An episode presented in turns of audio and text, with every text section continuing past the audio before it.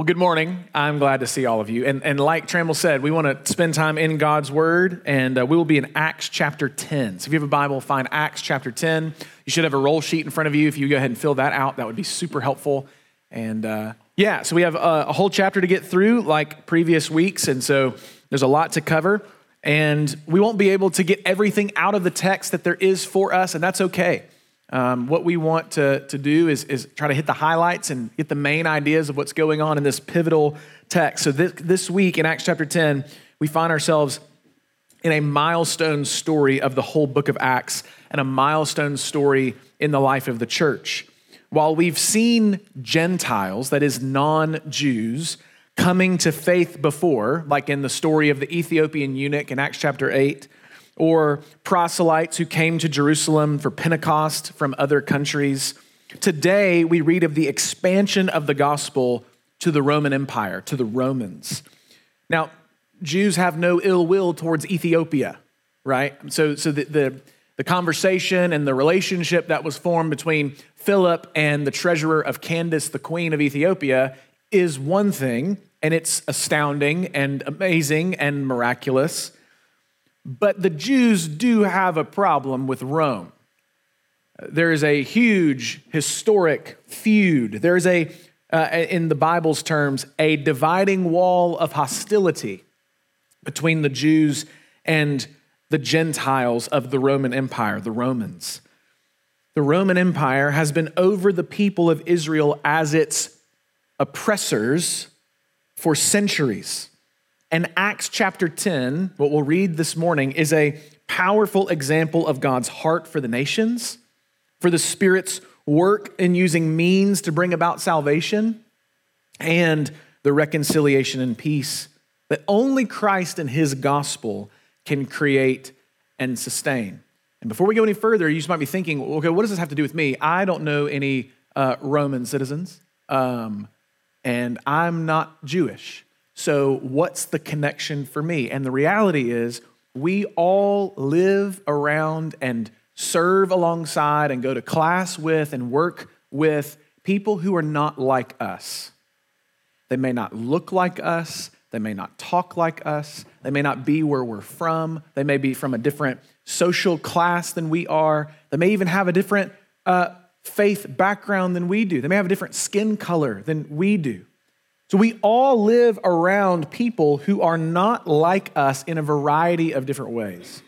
And I pray that what we'll learn from Acts chapter 10 is, is both the responsibility and the great privilege that we have as ministers of the gospel to cross boundaries, to cross these walls of hostility that exist in our culture. And if we're honest, they may exist in some ways in our own hearts, to see how the power of the gospel can create and sustain real, lasting peace. So, I want to read to you from Acts chapter 10, and then we'll kick things off. At Caesarea, there was a man named Cornelius, a centurion of what was known as the Italian cohort, a devout man who feared God with all his household, gave alms generously to the people, and prayed continually to God. About the ninth hour of the day, he saw clearly in a vision an angel of God come in and say to him, Cornelius. And he stared at him in terror and said, What is it, Lord? And he said to him, Your prayers and your alms have ascended as a memorial before God. And now send men to Joppa and bring one Simon who is called Peter. He's lodging with one Simon, a tanner, whose house is by the sea. When the angel who spoke to him had departed, he called two of his servants and a devout soldier from among those who attended him, and having related everything to them, he sent them to Joppa. All right, let's pause there, pray before we go any further. God in heaven, we do pray that as your word is read and taught, that you would see fit to do what only you can do open the eyes of the blind, encourage the brokenhearted, challenge those who are living comfortable, easy lives. Would you transform us by the renewing of our minds this morning? Help us to see the glories of the gospel, to love Jesus and his word more dearly. We ask all this in his name. Amen. Well, the first scene we see, if you're taking notes, is a Gentile God-fearer's divine vision. Verses 1 through 8 of Acts chapter 10, we see this Gentile God-fearer have a divine vision. We meet Cornelius and we get a full introduction for this guy. He's a centurion, means he's the commander of a hundred men, right? A century. He's a commander of a hundred men with a Roman name, Cornelius, living in what is literally Caesar City, right? Caesarea is a name given just to promote and exalt the name of their king, Caesar. So Cornelius would have been the kind of person that the average Jew would have feared and probably prejudged to be wicked and awful. And yet, this same Cornelius is, is told to us he is a devout man who feared God with all his household. He prays to Yahweh. He's generous to the people of God. So there's a kind of instability that we should feel when we're meeting Cornelius this morning. Here's this Roman of Romans who also is kind to God's people and prays to their God, who's generous and gives. We don't really know where to categorize him just yet. We don't really know what to do with him just yet, and that's on purpose. But God knows what to do with Cornelius. He meets him through an angel in a vision, speaking to him as though he is already known Cornelius. And he says that your, your alms, your prayers, this is verse 4, have ascended as a memorial before God. Now, if you have read the Old Testament, if you're familiar with the Old Testament, that kind of language of ascending as a memorial before God is the language of temple sacrifice. So when the Jews would give their sacrifices, it would ascend as a memorial to God. The aroma would be a pleasing aroma to the Lord. And so, what the angel is saying to Cornelius is hey, Cornelius, your prayers, your gifts, your generosity, your obedience ascends to the throne room of heaven as a memorial before God, and we see you. God sees you. We know you. On this thought, a commentator says this In other words, God had acted to break down barriers between Jew and Gentile by treating the prayers and alms of a Gentile as equivalent to the sacrifice of a Jew. In other words, Cornelius's home has become a new temple. So, right where Cornelius is, he's now able, he's seen as someone who really does worship the God of heaven, really does worship Yahweh. But this vision does not bring the gospel message that Cornelius desperately needs to hear. It led him, rather, to seek out a man, to seek out Peter.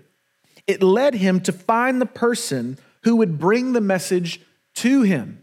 In other words, God's angel is using means or different ways to bring the gospel to this God fearing Gentile.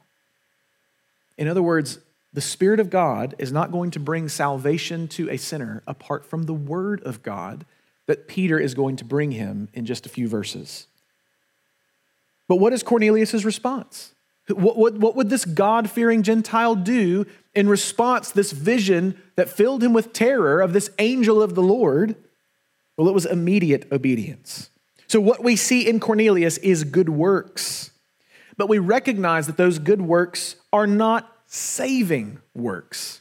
These works don't save him any more than the sacrifices at the temple saved the Jews.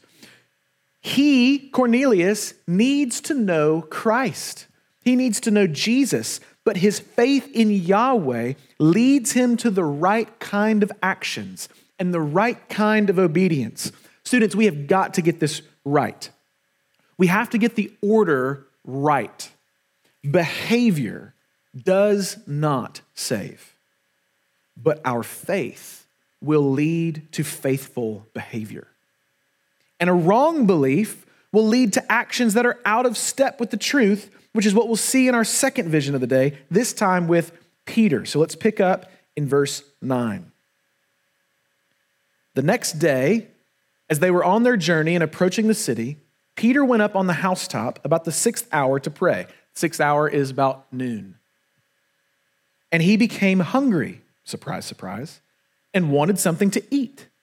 But while they were preparing it, he fell into a trance and saw the heavens opened and something like a great sheet descending, being let down by its four corners upon the earth. In it were all kinds of animals and reptiles and birds of the air. And there came a voice to him Rise, Peter, kill and eat. But Peter said, By no means, Lord, for I have never eaten anything that is common or unclean. And the voice came to him again a second time What God has made clean, do not call common. This happened three times, and the thing was taken up at once to heaven. All right, so we've met this Gentile God-fearer and the divine vision that he received. And now, as we move to the second scene of our text this morning, we move to a Jewish believer's change of heart. We meet Peter once again. And Peter's vision, as he's going up at lunchtime to pray and thinks, I'm kind of hungry. What a surprise, right? Like at lunchtime, that's normally what we all get is hungry. And so as he's praying on the rooftop around lunchtime, he gets hungry. And as he's preparing, as the meal's being prepared, Peter sees a vision.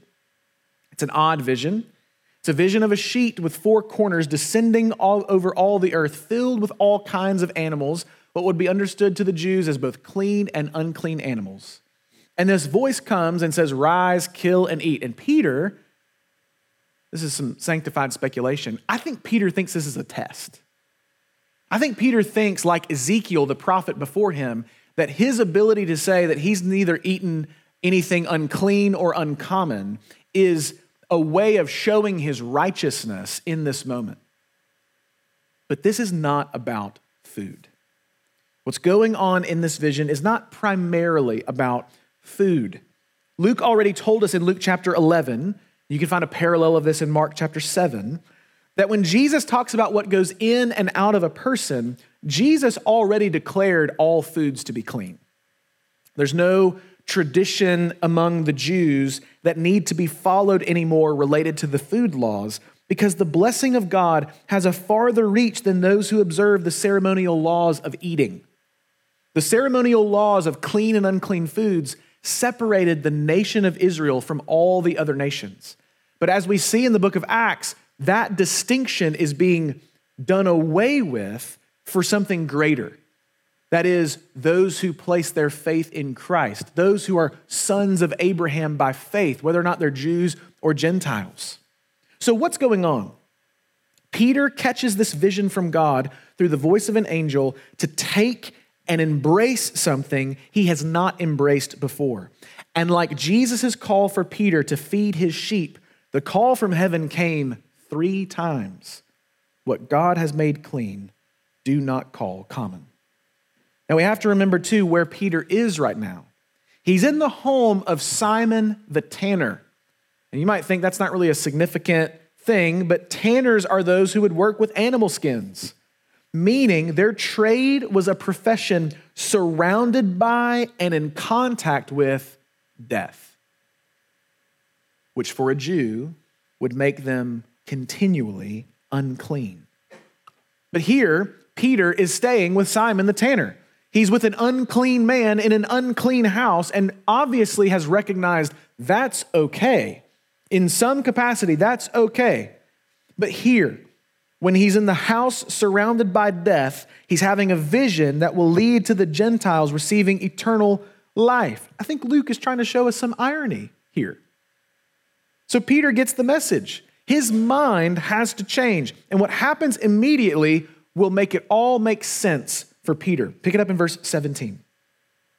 Now, while Peter was inwardly perplexed as to what the vision that he had seen might mean, so Peter sees this vision and goes, I don't know what I just saw. And I'm trying to figure this out. Exactly while that's happening, behold, the men who were sent by Cornelius, having made inquiry for Simon's house, stood at the gate and called out to ask whether Simon, who was called Peter, was lodging there. And while Peter was pondering the vision, the Spirit said to him, Behold, three men are looking for you. Rise and go down and accompany them without hesitation, for I have sent them. And Peter went down to the men and said, I'm the one you were looking for. What's the reason for your coming? And they said, Cornelius, a centurion, an upright and God fearing man, who is well spoken of by the whole Jewish nation, was directed by a holy angel to send for you to come to his house and to hear what you have to say. So he invited them in to be his guests. Just stop there. I mean, don't miss the clear providence of God in orchestrating these visions, these events, the travel of these three men, for these things to happen at precisely the fitting time for Peter to go, Oh, that's why I just had this vision. Because now here's this Roman centurion, Cornelius, who's inviting me over to his home to hear what I have to say according to the Lord. Cornelius' entourage shows up exactly the same time that he's contemplating this perplexing vision. And don't miss the Spirit speaking to Peter in verse 19. The Spirit speaks. His word is clearly heard. He tells Peter to rise and go to these visitors. Their exchange makes the providence of God so incredibly clear for us. He is sovereign over the big things and the small things in our lives. I mean, isn't it interesting that while Peter is praying, while his stomach is growling, he has a vision about food, right? Right? Like there's something to God meeting Peter right where he is, God meeting Cornelius right where he is, both in the midst of praying, God speaking to them and leading them and directing them. We keep going. The next day, he, that is Peter, rose and went away with them, and some of the brothers from Joppa accompanied him. And on the following day, they entered Caesarea. Cornelius was expecting them and had called together his relatives and close friends. When Peter entered, Cornelius met him and fell down at his feet and worshiped him.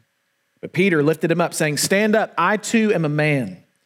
And as he talked with him, he went in and found many persons gathered. And he said to them, You yourselves know how unlawful it is for a Jew to associate with or to visit anyone of another nation. But God has shown me that I should not call any person common or unclean. So when I was sent for, I came without objection. I ask then, why you sent for me? So, this beautiful connection that takes place where Peter goes uh, to Cornelius' home. He steps in, he meets this man, and he sees what? A home filled with people that Cornelius has gathered together to hear whatever Peter has to say. I mean, Cornelius is already doing the work of evangelism, of saying, hey, there's this man coming and he has a word from the Lord. And so I want you to come because he's coming. I, I, want you to come because he's coming. Hey, my friend, my sister, my neighbor, I want you to come because he's coming. He wanted them to know what the Lord had for him. So don't miss that Cornelius' joy in God already is infectious. And Peter clearly understands the providence of this event. God gave me a vision to explain what I'm about to tell you. I should not call unclean or uncommon what God calls common. We keep going, verse 30. Look at Cornelius' side of this. Cornelius said, Four days ago, about this hour, I was praying in my house at the ninth hour, and behold, a man stood before me in bright clothing and said, Cornelius, your prayer has been heard, and your alms have been remembered before God. Send therefore to Joppa and ask for Simon, who is called Peter.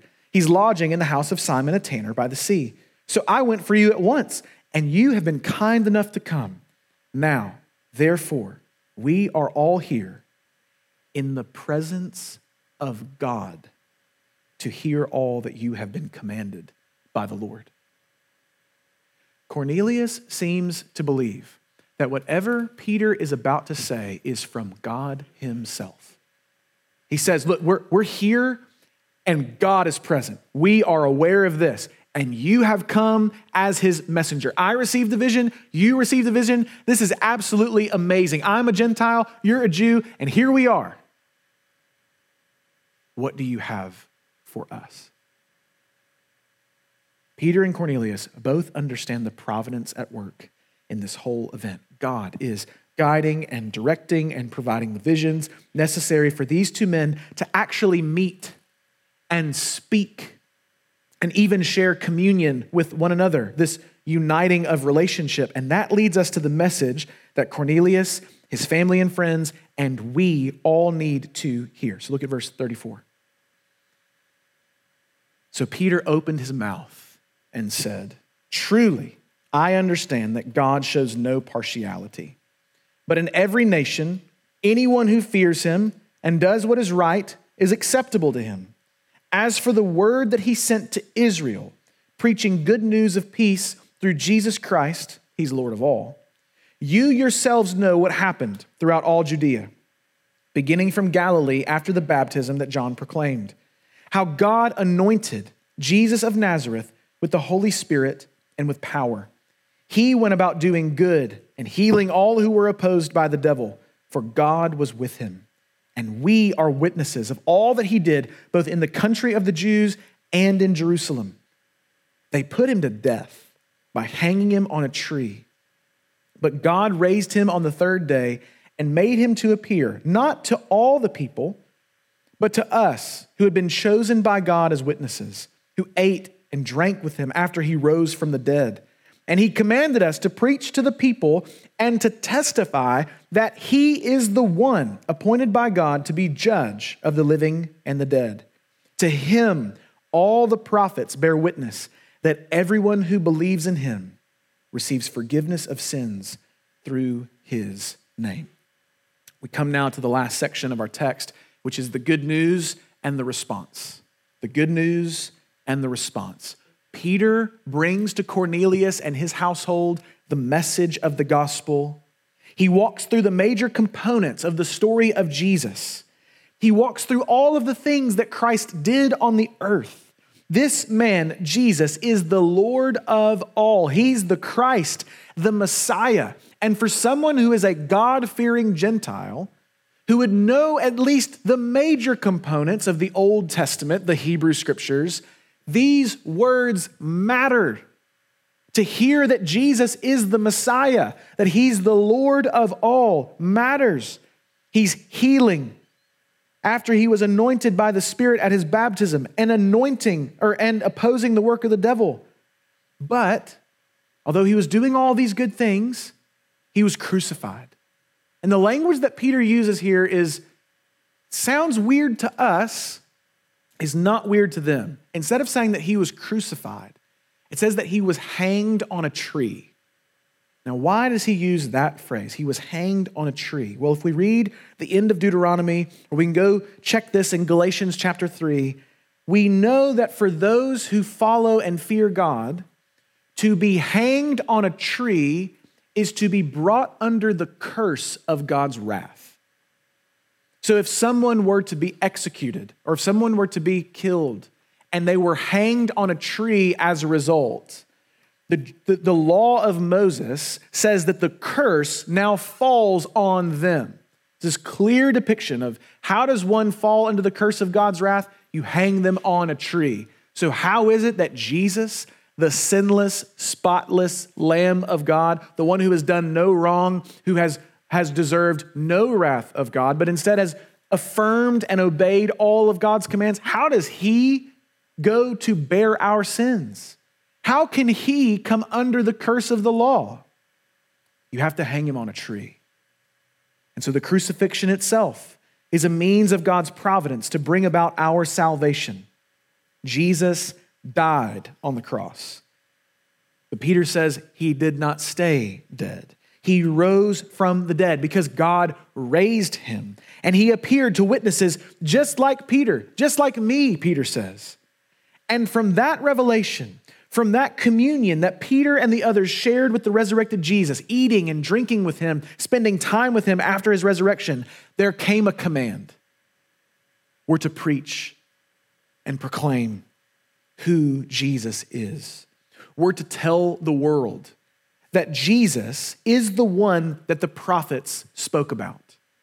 We have to tell everyone that if you believe in Jesus, if you actually rest your faith on who Jesus is and what he's done, then your sins will be actually, truly, fully, and finally forgiven. This is the gospel.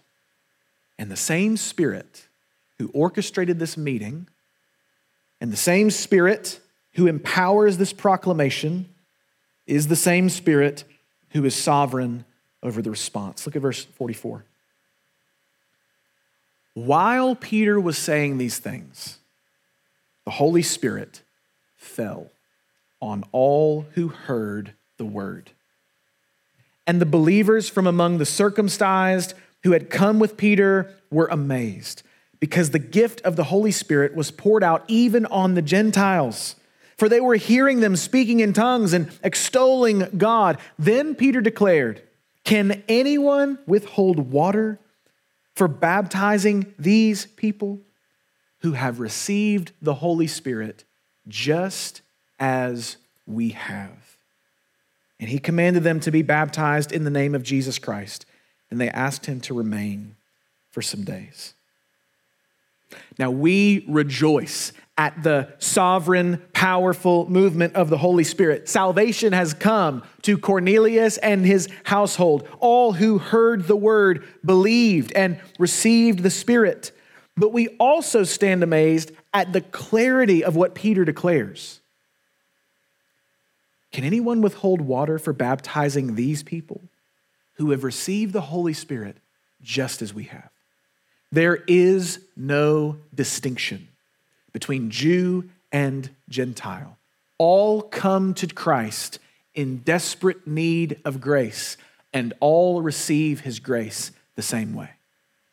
There's no secondary path. There's no, well, if you don't have Jesus, you can do this. It is all through the cross of Christ, and it is all by the gracious work of the Spirit of God. Now, while the apostles have died, the church today continues to proclaim this message and baptize those who receive the Holy Spirit. And there might be some in your class or in your life who don't look like you.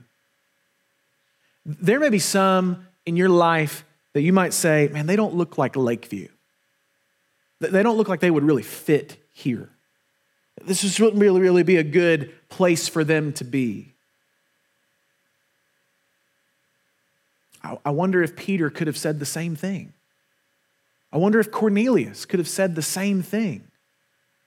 And yet, the Spirit saw fit to bring these unlikely people together to show that the power of the gospel is stronger than affinity, it's stronger than hobbies, it's stronger than political affiliation, it's stronger than money, it's stronger than race, it's stronger than anything else. In fact, the church is made up of people who otherwise would not be together if it weren't for Christ. Those people out in your life who don't look like you, who don't look like us, whatever that means, they need the gospel too. And we as a church are in the business of getting the message of Jesus to everyone, not just those who are similar to us, not just those for whom a conversation would be easy. Peter and Cornelius show us that clearly. And if you are in Christ, you have received the Spirit too. You have the gift of the Holy Spirit. You can declare that message as well. So, in our time remaining, I'd love for us to just spend some time thinking about how Peter's perspective on the Gentiles shifts and what that means for the church, what that means for the history of the church. Think about Cornelius, even before he heard the word from Peter, inviting his friends and family with this excitement and anticipation that something big is coming. And what might that look like in your life? Or why is the story of the Gentiles receiving the Spirit in this chapter. Why is it so important? Why do you think it's important? Why is it important to you personally?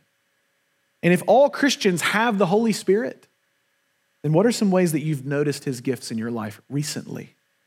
What are some ways you've noticed his gifts in other people, maybe other people in your group?